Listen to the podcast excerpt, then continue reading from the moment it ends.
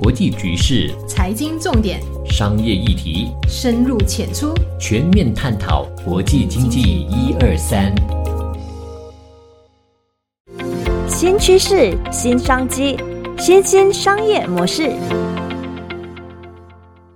今天是三月七号，星期二，欢迎收听国际经济一二三，我是晋川。肥胖这个问题呢，是许多国家都面对的一大难题啊。最近，世界肥胖联盟呢最新的调查报告就指出，各国政府如果不采取任何的行动，到了二零三五年，全球超过一半的人口过重或者是肥胖，两个有分别，过重呢是 overweight，肥胖就是 obese。该组织主席呢，同时也是儿科教授鲍尔，他就说，肥胖率呢在儿童与青少年族群当。当中迅速的增加，令人担忧。而全球政府呢，跟政策决策者呢，呃，必须尽尽他们所能，避免把健康、社会与经济代价都传给年轻世代。世界肥胖联盟二零二三年指南统计，全球大约百分之五十一的人口，相当于至少四十亿人，将在未来十二年出现肥胖或是过重的情况。而且啊，肥胖率在儿童族群以及低收入国家迅速的增加。世界肥胖联盟报告利用。身体质量指数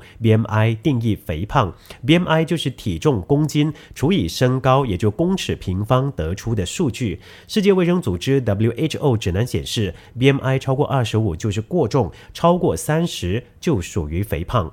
鲍尔就形容这个数据呢是明显的警讯，呼吁政策决策者现在就要采取行动，避免情况恶化。世界肥胖联盟报告发现，目前的儿童肥胖可能比二零二零年的情况多超过一倍，一直到二零三五年，可能有二亿八百万名男童以及一亿七千五百万名女童肥胖或是过重。肥胖可能引发其他健康问题，社会代价可观。该联盟的资料显示，到了二零三五年，可能超过四兆美元，或是占全球生产总值 GDP 的百分之三。而报告的作者认为，肥胖的个人不应该是受指灾的对象，呼吁各国政府呢聚焦社会性、环境性还有生物学因素。二零二零年，全球二十六亿人口介于肥胖跟过重之间，大约占全球人口的百分之三十八。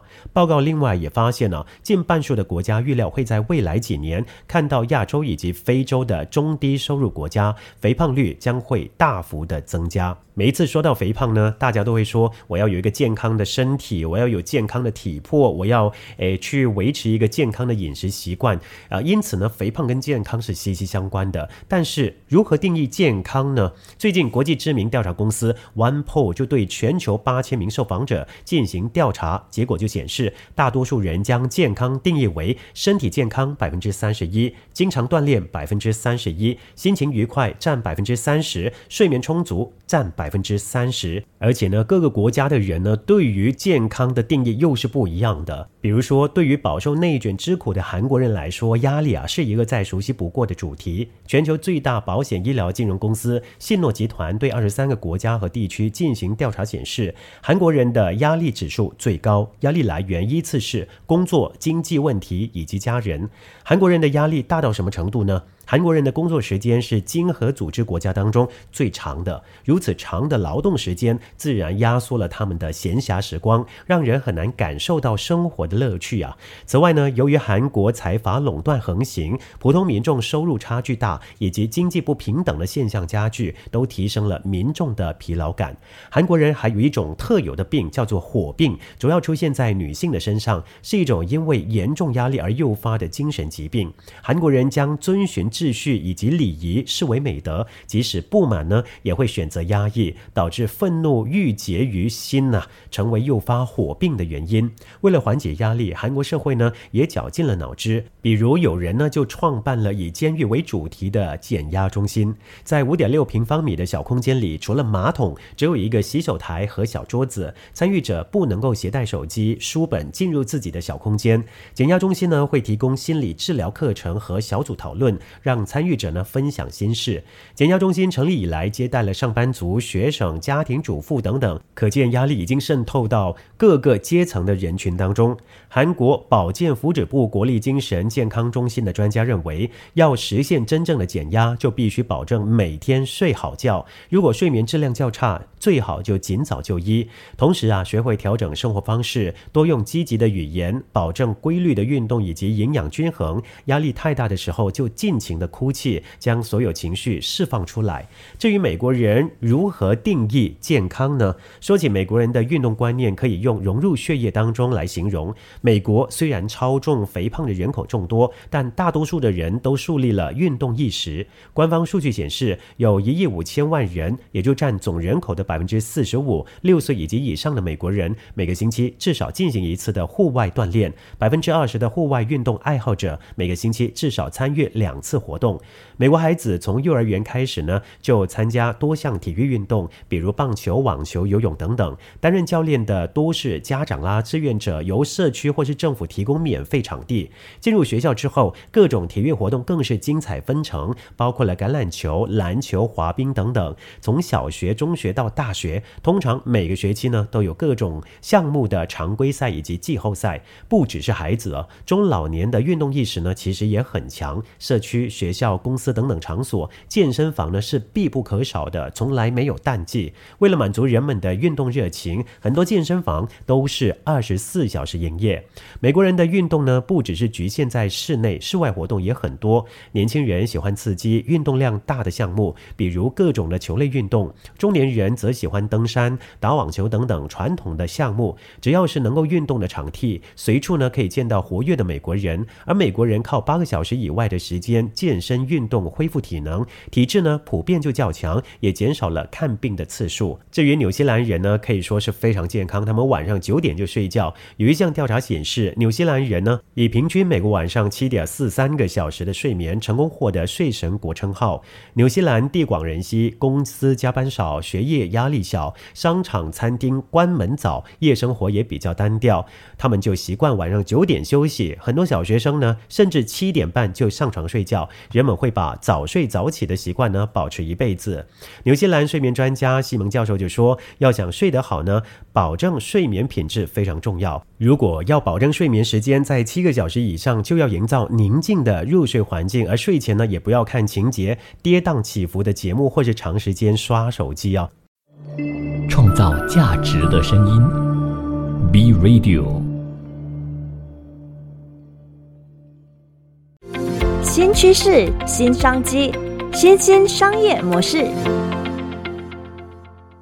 今天的新兴商业模式，我们来谈一谈反差这件事情。制造反差感是今年呢中国的饮品出圈的一大命题。去年永福寺的慈杯咖啡凭借和尚卖咖啡的标签，在社交媒体大热，打卡排队不断。而最近呢，各地都新开出了一大波的寺庙咖啡，身边不少行业的人都在讨论，常规的咖啡馆打卡已经不能满足这一届的消费者，去寺庙喝咖啡正在年轻人当中成为一种。种新时尚，有的寺庙咖啡馆今年大年初一开始试营业，即便是装修还没完善，也凭借古色古香中式建筑加西式咖啡这个很好拍的组合，以及寺庙师傅卖咖啡带来的巨大冲突感，吸引不少的消费者慕名而来。而其中最火的当属是开在杭州永福寺的慈悲咖啡。去年三月，凭借当地美食自媒体的分享，慈悲咖啡迅速的走红。当时慈悲呀，几乎每一天都是来打卡排队的，在抖音上发布相关的视频，点赞少则几百，多则破万。评论区的讨论呢也很多。由于供不应求，寺里的师傅都劝媒体不要跟进报道，顾客随缘打卡。如今呢，慈悲咖啡更是成为杭州的热门打卡地，在杭州的旅游攻略都能看到探店分享。当下寺庙咖啡在咖啡行。业内的关注度也在持续走高，有知识类博主以“寺庙都开始卖咖啡”这个策划值千万为题发布视频，相信不少饮品同行最近呢也在朋友圈都看到过相关的营销案例分享，有话题有热度，也让人思考寺庙咖啡究竟是怎么火起来了呢？普通饮品人能够学到什么？事实上，寺庙咖啡馆并不是新鲜事。在日本，不少寺庙都设置了室内的咖啡角，有的还开办，比如说佛教入门等佛教讲座。中国国内也有咖啡馆开在寺庙风景区，但是消费者都看作景点咖啡的一种，热度并不高。一直到二零二二年，打出和尚卖咖啡的标签，以慈悲咖啡为代表的寺庙咖啡才真正的火了起来。寺庙咖啡的走红，本质上呢，就是一次对人们观念的颠覆。让消费者产生还能这样做的好奇，打的就是一个出其不意。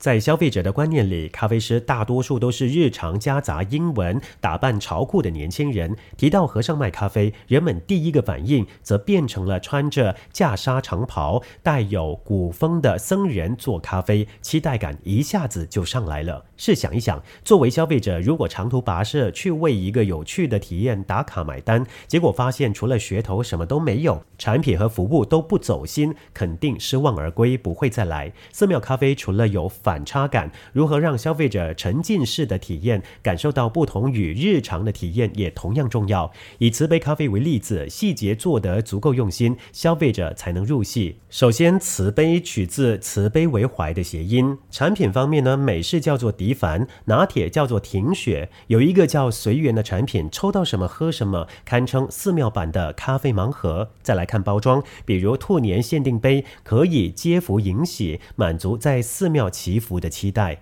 综合下来，寺庙咖啡的火爆关键点在于打造出沉浸式的反差感。有了想去的理由，也有独属于寺庙加上咖啡的体验，自然推动了热度的持续走高。不过啊，需要承认的是，想开一家寺庙咖啡并不是容易的事。寺庙咖啡更大的启发在于，在同质化问题突出、饮品激烈竞争的当下，制造反差感已然成为饮品营销的一大命题。制造反差最大的特点在于违背预期，出其不意。比如脱口秀，有的演员通过最后短短几句话的超级反转，与之前铺垫形成的巨大反差，让观众感到惊喜的好笑，从而印象。更加深刻，社交媒体上的变装视频也屡试不爽，这些无不例外切中了用户的爽点和痒点。那聚焦饮品行业，品牌可以怎么做呢？比如说第一个人设反差，那我们就要看看这个例子：雪王黑化。去年夏天。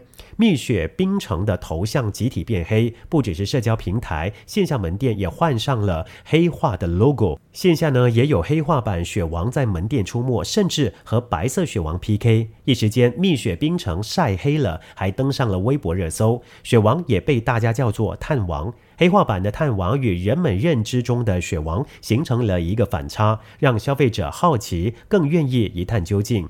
蜜雪冰城也用这样的反差营销，赢得更大的话题度，实现传播。第二，选址反差，在最不可能地方卖咖啡。咖啡馆选址只有你想不到，没有老板们做不到的。除了寺庙咖啡，不少的咖啡馆凭借开在意想不到的位置走红，比如在人声鼎沸的菜市场开咖啡馆，在田间地头开咖啡馆。小资的生活方式与市井气息、乡土田园的融合也自带冲突感。此外，这一类的选址呢，往往租金也比这些繁华地带来得低，让老板可以把更多的资金用于产品以及服务的提升。第三。风格反差，比如牛棚咖啡。北京的一家咖啡馆用稻草垛、小推车、柿子搭成农场的景色，凭借高出片率火了起来。社交媒体上不少人称为牛棚咖啡馆，发帖子分享，探店博主更是络绎不绝。之所以能够火起来，本质上就是牛棚这个场景偏离了人们对一杯咖啡的认知，戳中了消费者的爽点。再比如叙利亚破烂风的咖啡馆，缺面墙、少面窗的设计，打破的城市的规则，也让想要逃离城市的年轻人有了栖息之地。